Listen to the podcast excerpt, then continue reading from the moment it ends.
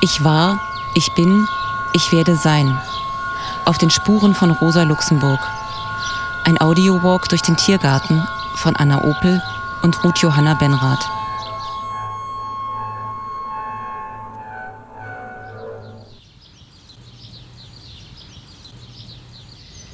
Hallo?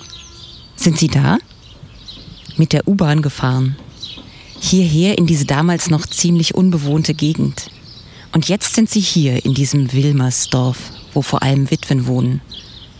Sie sind auf Rosas Spuren, hier im zentralen Dorf der Gutgestellten, wo die Häuser still und ruhig sind, parkende Autos, Hundehaufen und ein Recyclinghof. Keine Allee, kein Denkmal oder gar Reiterstandbild weit und breit. Auf der anderen Straßenseite steht Keep It Real in Rot aufs Mäuerchen gesprayt. Bleib dir treu. Aber warum beginnt unser gemeinsamer Weg hier? Hier in der Mannheimer Straße 27. Das Haus mit der schön verzierten Tür, eine Laterne rechts und links, damit es leuchtet in der Nacht. Hier in diesem Haus, das Sie jetzt betrachten, war die letzte Zuflucht. Die Wohnung eines Gleichgesinnten. Der Kaufmann Markusson hat Rosa Luxemburg und Karl Liebknecht in seiner Wohnung aufgenommen, als sie gejagt wurden in den Januartagen der Revolution. Von hier aus legen wir gleich gemeinsam Rosa Luxemburgs letzte Wegstrecke zurück. Zu Fuß und mit der Bahn und wieder zu Fuß. Sie und ich. Sie kommen mit. Ich nehme Sie an die Hand und sage Ihnen die Pausen an. Sind Sie bereit für das hier? Für die Mannheimer Straße? Haben Sie die Gedenktafel ein Stückchen rechts von der Tür schon entdeckt? Die schwarze Granitplatte, eingelassen in den Bürgersteig. Kommen Sie näher. Lesen Sie. Letzter Zufluchtsort der deutschen Revolutionäre Rosa Luxemburg und Karl Liebknecht. Rosa und Karl. Wir sind heute Rosa auf der Spur, nicht Karl. Rosa Luxemburg. Freiheit ist immer Freiheit. Haben Sie auch diese Bilder im Kopf, wenn Sie an Luxemburg denken? Die kleine Frau, die auf den fotografierten Straßenszenen so dynamisch aussieht. Schnell. Schnell, immer in Bewegung. Zwischen würdigen Herren in Anzügen eilt sie zur nächsten Versammlung. Einen flachen Strohhut auf dem Kopf, einen dunklen langen Rock, den sie schürzt, damit es schneller geht damit sie vorankommt. Hierhin, in die Mannheimer Straße, ist sie geeilt in diesen Januartagen vor 100 Jahren. Zu deinem eigenen Schutz eingesagt in ein Zimmer, das nicht deines ist, aus dem du nicht weg kannst. Einzige Verbindung zur Außenwelt deine Schriften. Schreiben bis zum Umfallen. Jede Nacht einen Artikel für die rote Fahne. Anschreiben gegen das Elend, gegen die falsche Ordnung der Welt. Jeden Tag neu. Wenn mich das nicht mehr schmerzt, wäre ich tot. Nicht wissend, wie viel Zeit uns noch bleibt. Letzter Zufluchtsort der deutschen Revolutionäre. Revolutionäre schön und gut, aber deutsch? 1871 in Samoszcz geboren, studiert die polnische Jüdin Rosa Luxemburg in Zürich. Dort dürfen sich Frauen im Jahr 1890 an der Hochschule einschreiben und studieren. Dort treffen sich politisch aufgeklärte Studenten. Rosa Luxemburg belegt ein Studium der Philosophie, Mathematik, Botanik und Zoologie, landet schließlich, weil sie den Wind des Wandels in der Nase hat, bei der politischen Ökonomie. Schnell wird unter politischen Aktivisten ihr rednerisches Talent erkannt. Es verschafft ihr Respekt. Sie findet Eingang in Kreise, die sonst nur Männern so selbstverständlich offen stehen. In den Züricher Kreisen trifft sie Leo Jogiches, es ist eine moderne Liebesgeschichte, gleichzeitig eine Arbeitsbeziehung. In unzähligen Briefen redet sie ihn zärtlich an. Sie nennt ihn Jojo und mein Goldjunge, mein goldener, Goldchen, goldiger, Gold, Gold. Rosa Luxemburg bleibt ihr Leben lang mit Yogiches verbunden. Sie teilen die politische Anschauung, den Drang, gesellschaftlich tätig zu sein, lieben einander, arbeiten zusammen, konkurrieren um öffentliche Aufmerksamkeit, um politische Erfolge, lieben einander nicht mehr, gehören weiter zusammen. Legen Sie den Kopf in den Nacken und betrachten Sie, solange es Ihnen gefällt, den Himmel. Ja, Sie und ich. Unter diesem Himmel, der allen gehört und keinem. An diesem ganz bestimmten Tag im Januar 1919 ist Leo Jogiches nicht dabei, sondern Karl Liebknecht, mit dem sie durch ihren Vorsitz in der frisch gegründeten KPD verbunden ist. Die regierungsnahen Truppen haben Liebknecht und Luxemburg gejagt. Sie gelten als politisch gefährlich. Hier werden sie am Abend von einer Bürgerwehr gefasst. Sehen Sie es sich genau an, dieses Haus. In der Wohnung im ersten Stock links hat Rosa Luxemburg ihren letzten Artikel geschrieben für die Rote Fahne, das Parteiorgan der Spartakisten. Worte wie Pfeile, wie Fanfaren. Durchhalten, flüstert es zwischen den Zeilen. Durchhalten, durchhalten, durchhalten. Die rote Fahne flattert stolz im Trubel der Revolution. Einige Tage vor ihrer Festnahme, mit der sie rechnen muss, mit der sie sicher rechnet, schreibt Rosa Luxemburg ihren letzten Artikel mit der Überschrift Die Ordnung herrscht in Berlin, erschienen am 14. Januar 1919. Der ganze Weg des Sozialismus ist, soweit revolutionäre Kämpfe in Betracht kommen, mit lauter Niederlagen besät. Und doch führt dieselbe Geschichte Schritt um Schritt unaufhaltsam zum endgültigen Siege.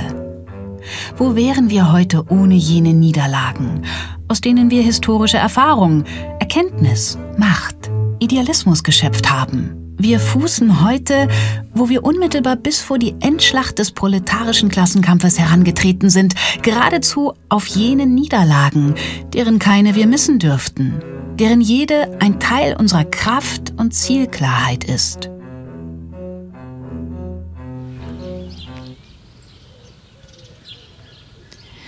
Rosa Luxemburg war eine Vielschreiberin. Sie hat für die Redaktionen einiger sozialdemokratischer Blätter geschrieben, wissenschaftliche Texte über die Revisionismustheorie von Eduard Bernstein zum Beispiel und lange Briefe.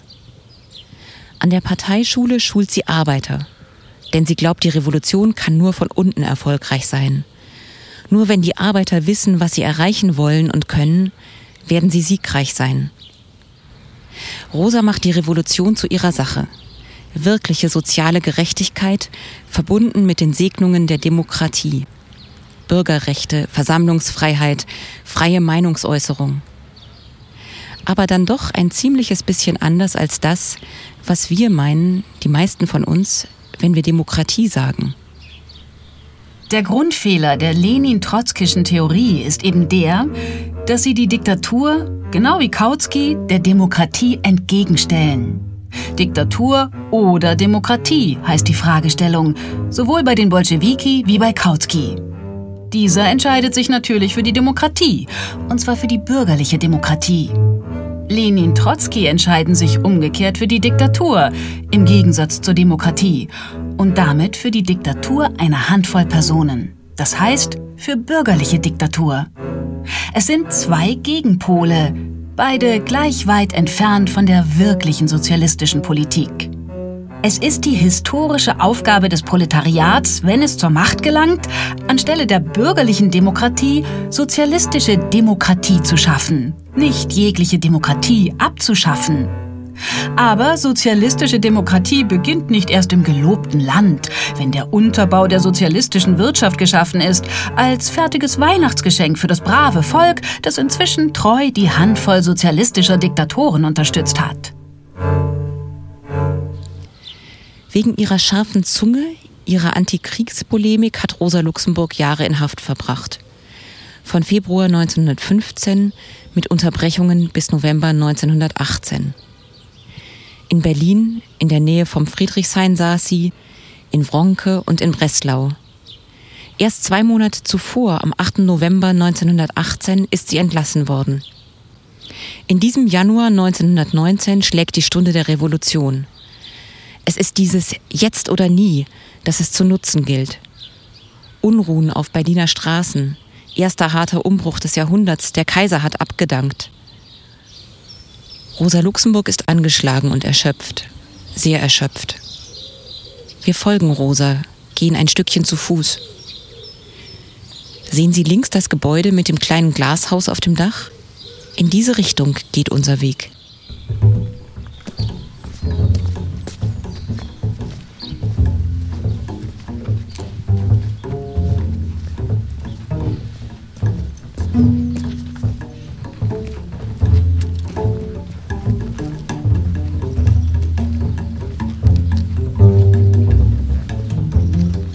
Bleiben Sie dran.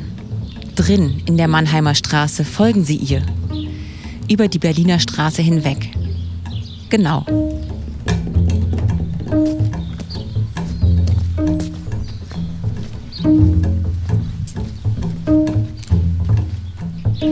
Froh, dass wir frei sind und nicht gefangen. Wir gehen nicht zum Verhör. Wir begeben uns auf die Suche.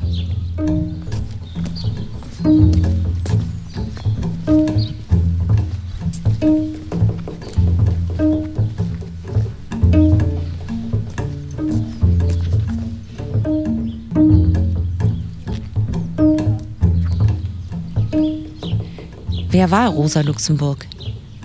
Die sogenannte Rote Rosa, eine Ikone. Sie fehlt in keiner Auflistung der berühmtesten Frauen der deutschen Geschichte. Vor allem aber war sie ein Mensch wie du, wie sie. Ja, genau wie du und wie sie. Und da vorn bei dem roten Elefanten, genau da bleiben wir stehen. Die Reihenhausidylle gegenüber.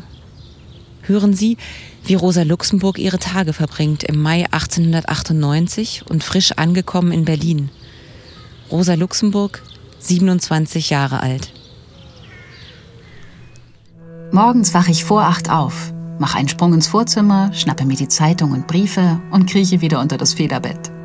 So lese ich die wichtigsten Sachen. Dann mache ich mir regelmäßig jeden Tag eine kalte Abreibung, ziehe mich an, trinke ein Glas heiße Milch mit einem Butterbrot, Milch und Brot bringen sie mir jeden Morgen ins Haus. Alles auf dem Balkon sitzend. Dann ziehe ich mich ordentlich an und gehe eine Stunde im Tiergarten spazieren. Regelmäßig, jeden Tag und bei jedem Wetter. Dann kehre ich nach Hause zurück, ziehe mich aus und schreibe meine Notizen für Pavus oder Briefe. Mittag esse ich um halb eins für 60 Pfennig zu Hause in meinem Zimmer. Die Mittagessen sind wunderbar und sehr gesund. Nach dem Mittag jeden Tag Bums aufs Sofa und schlafen. Gegen drei stehe ich auf, trinke Tee und setze mich an die Notizen oder Briefe, je nachdem, was ich vormittags gemacht habe. Oder ich lese Bücher. Sie lebt in einem Zimmer in der Cuxhavener Straße, Bezirk Tiergarten, und schreibt, na, an wen wohl? An Leo Jogiches. Um fünf oder sechs trinke ich Kakao, arbeite weiter oder gehe zur Post, meine Briefe und Aufzeichnungen abschicken. Ich liebe diese Tätigkeit sehr. Um acht esse ich Abendbrot. Krieg keinen Schreck. Drei weiche Eier, Brot mit Butter, Käse oder Schinken und noch ein Glas heiße Milch. Dann setze ich mich an den Bernstein. Oh je. Gegen zehn trinke ich noch ein Glas Milch. Einen Liter täglich. Ich arbeite sehr gern abends. Ich habe mir einen roten Lampenschirm gemacht und sitze an meinem Schreibtisch an der offenen Balkontür. Das Zimmer sieht im rosa Dämmerlicht wunderhübsch aus und vom Gärtchen dringt durch die Balkontür frische Luft herauf. Gegen zwölf ziehe ich den Wecker auf, singe mir ein Liedchen und bereite mir das Wasser zur morgendlichen Abreibung vor. Dann ziehe ich mich aus und bums unter das Federbett. Und wir, wir gehen weiter die Mannheimer Straße entlang bis ganz nach vorne. Kommen Sie, bleiben Sie zusammen.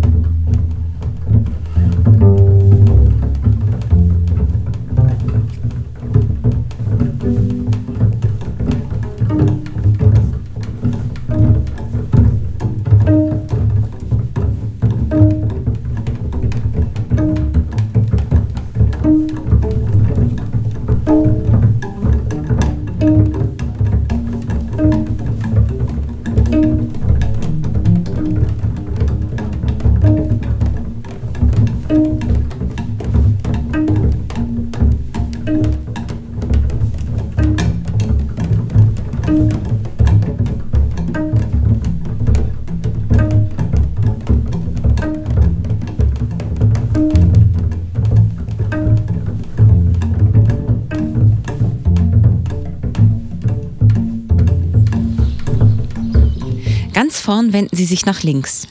Ja, links. Heute gehen wir fast immer nach links. Überqueren Sie die Ampel und folgen der Brandenburgischen Straße immer geradeaus bis zum U-Bahnhof Fährberliner Platz.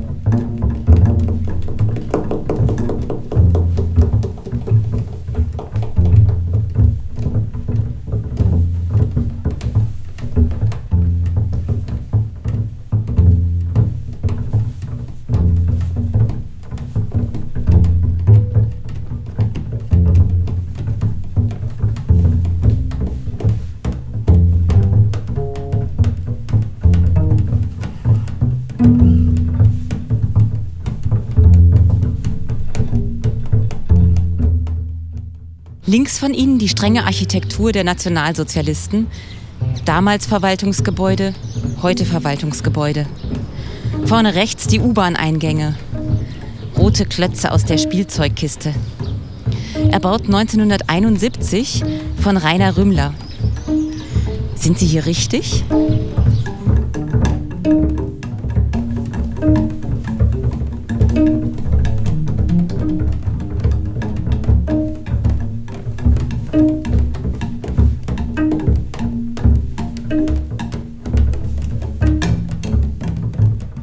Der Barstraße angekommen, sehen Sie die rote Londoner Telefonzelle und lassen sie links liegen. Unter ihnen bebt vielleicht die Erde. Das ist die U-Bahn. Sie nehmen den Eingang gleich hier vorn. Bums in die U-Bahn. Die Treppe runter.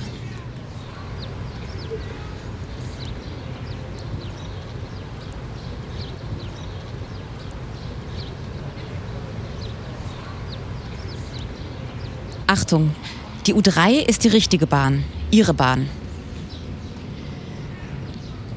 Haben Sie die Fahrkarte? Fahrkarte stempeln nicht vergessen oder sind Sie Abonnent? Sind Sie Berliner? Wahlberlinerin wie Rosa Luxemburg? Oder immer schon hier gelebt und am Puls der Zeit gewesen? Bleiben Sie links. Bloß nicht die Treppe hinauf. Der rechte Bahnsteig ist Ihrer. Da, wo es Richtung Warschauer Straße geht. Sehen Sie sich um. Warten Sie auf die Bahn. Wir fahren zum Wittenbergplatz. Von hier ist es die vierte Station. Gleich, wenn Sie wissen, wie es weitergeht, wenn ich jetzt gesagt habe, drücken Sie die Pausentaste. Aber Moment. Warten Sie noch. Warten Sie, bis alle beisammen sind. Sie sind heute die Gruppe. Sie passen aufeinander auf.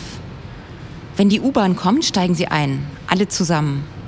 Und wenn die Türen schließen, in diesem Moment sind sie alle wieder synchron und drücken auf Play. Schaffen Sie das?